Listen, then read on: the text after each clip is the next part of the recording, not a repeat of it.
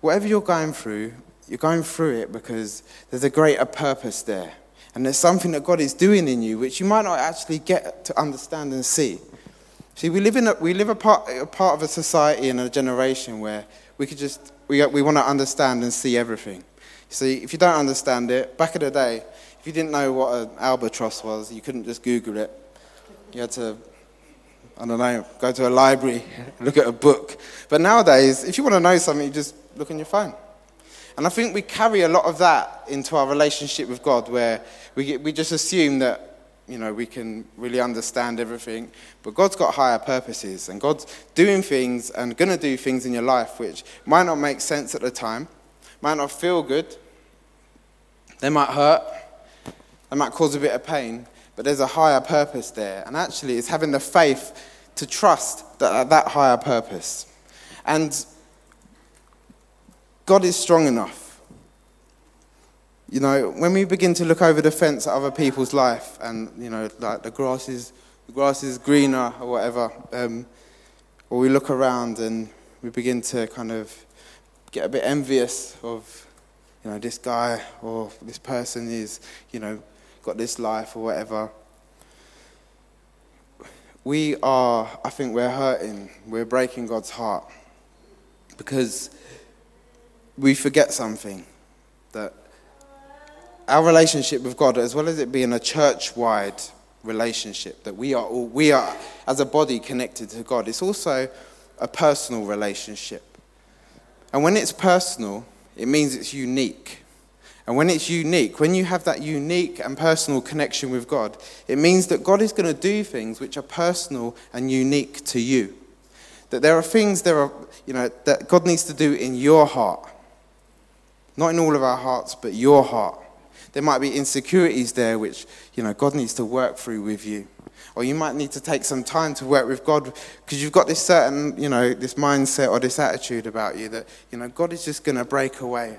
You just imagine it, it's just like a, a sculptor working with a sculpture that you're kind of chipping away. And I don't know anything about what it means to make a sculpture, so I'm not going to pretend. But I can imagine like chipping away with chisels and there's different tools being used.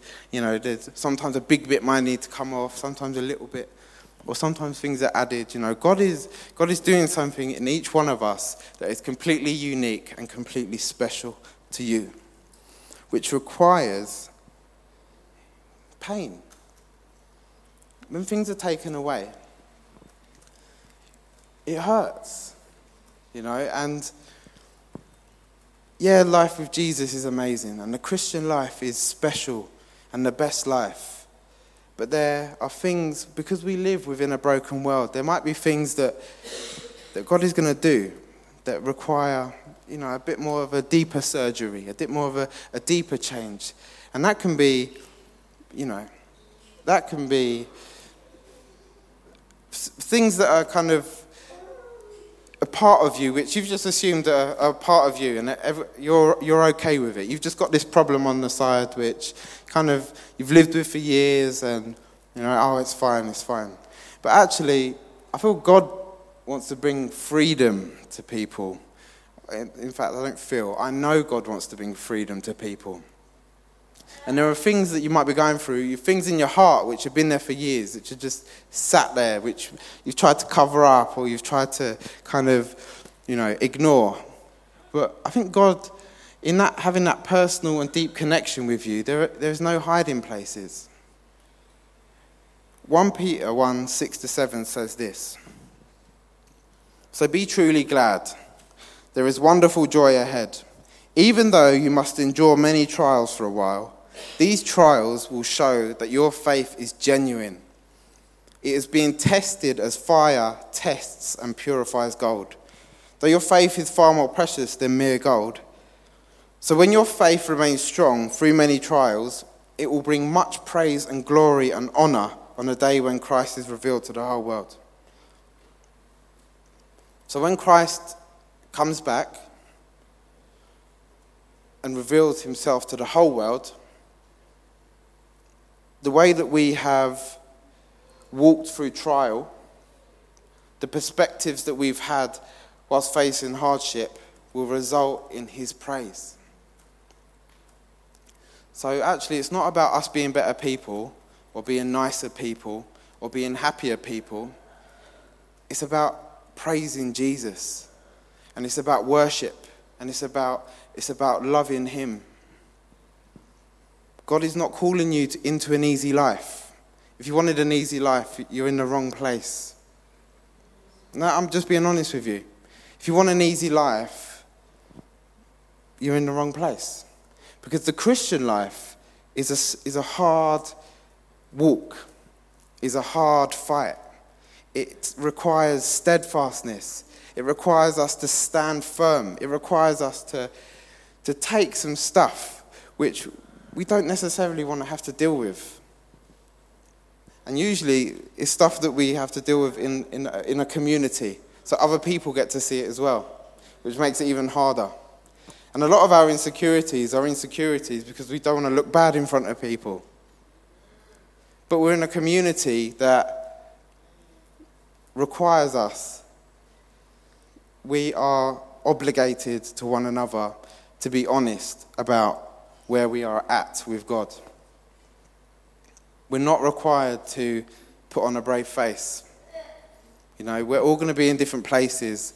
We're all, you know, some of us are going to be, you know, walking with God like we've never walked with God before, on fire for God. But some of us are going to be down, crawling. And you know what? The, the church community is a diverse community. So we balance one another out. If one part in uh, 1 Corinthians 15 um, says, if one part suffers, we all suffer. If one part suffers, we all suffer. That's church. And I think we've got to be encouraged by that. That that's church. If, when trials come, consider it joy. We consider it joy because it results in the praise of Jesus when he comes back and we've, able to, we've been able to stand firm but also results in praise because the community, the, his body grows stronger together. Without sounding like a politician, stronger together. The link is clear trials and growth. Trials and hardship are linked to growth and maturation, that we mature, that we grow, that we get stronger through trials. And this text this morning really provides a solid foundation for a truthful understanding of hardship in the Christian life. If perspective is the lens through which we view life, maybe we need to get a new lens. Or maybe the one we have needs a bit of a clean up. And I just feel like this text gives us a new sense of expectation of tr- what trials do. It gives us a new sense of purpose. The way we handle hardship can be the evidence, can be all the evidence our unbelieving friends need of proof of Jesus, love for his people for the, for, uh, for the lost. That the way we handle conflict in our marriages, the way we deal with disappointment, or the way we handle, you know, financial difficulty or illness, it can reflect something of God back into the world. It can reflect something of God back into the world. Our perspective can reflect something of God back into the world. And I think that's what the kingdom is all about. So just with me take another look at the text James 1 1 to 4. So these people are fleeing their homes. Life is hard. You know what? He uses one word twice, which is very significant in the Bible. When you're reading scripture and within a sentence, a word, a word is used twice, like when Jesus says, truly, truly, in the Gospels, it means that he's really emphasizing something that's like, like it being underlined. So James used this word steadfast twice. And I think he's highlighting something. I'm just going to draw out a couple of points of application and then we're going to be done. First point of application serving God means there will be opposition. Serving God means there will be opposition. So I'm just going to read a couple of verses out of Acts. Um,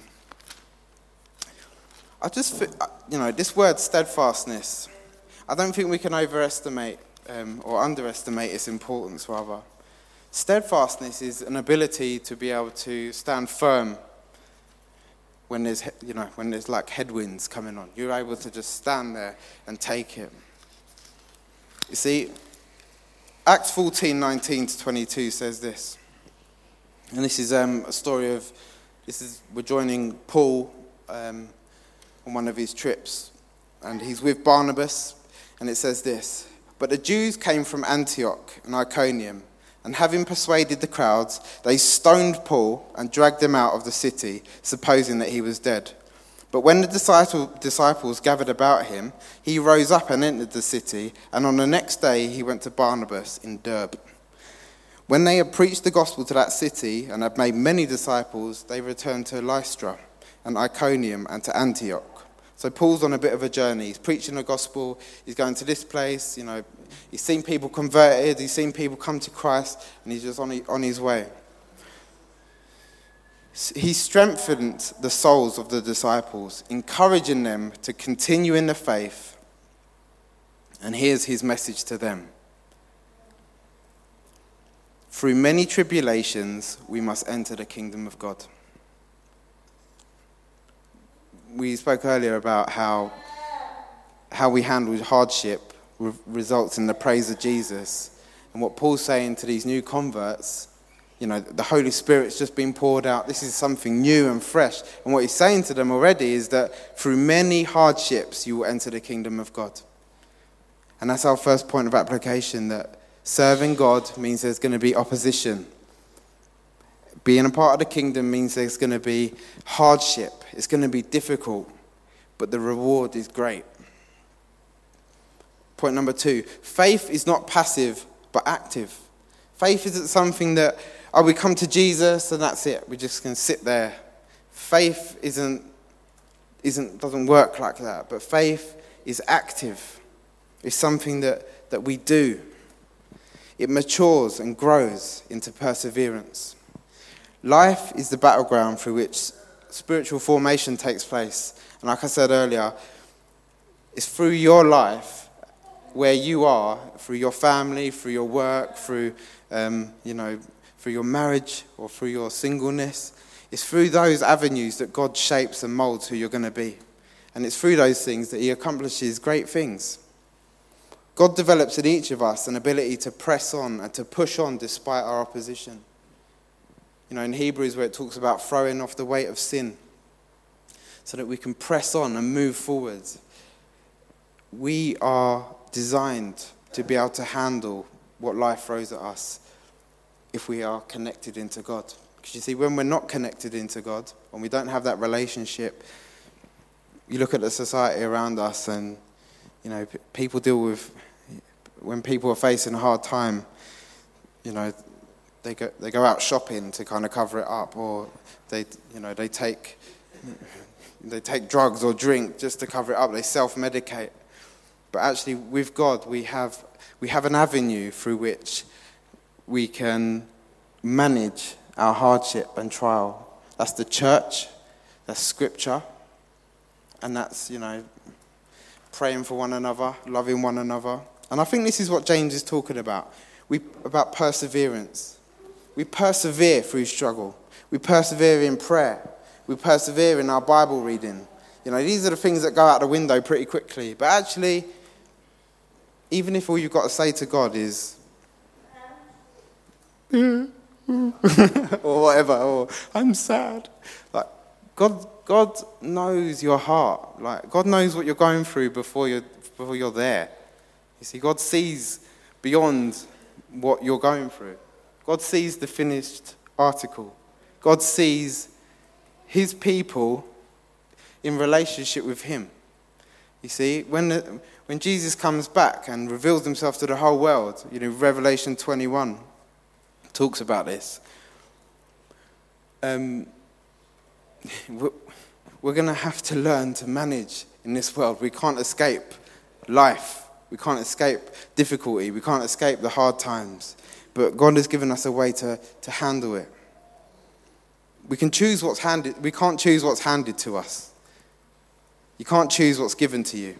Illness, debt. Well, you can choose that actually don't get in debt, that's bad. But you, money problems, you could lose your job. Things just come out of the blue. You know, like I said, you could be walking with Jesus, you know, in the, um, all lovely and everything's amazing, and just around the corner, you know, you don't know what's there. You could have an accident or whatever.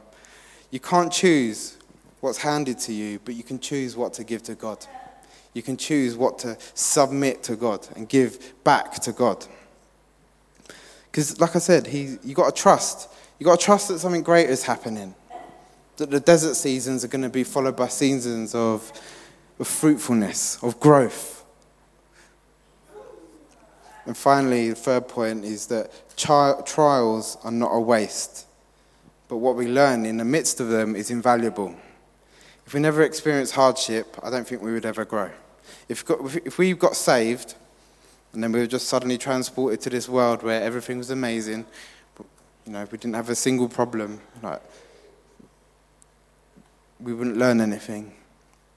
And actually, when God comes back to reward us with eternal life with Him, it's going to be so much sweeter if if what we've experienced in our life is just a battle and a fight, and we've had to fight for everything, and we've had to press hard, even just to come to church on a Sunday, when we get there, it's going to be sweet. It's going to be sweet. You look at Hebrews 11, that long list of people that, you know, put faith into action.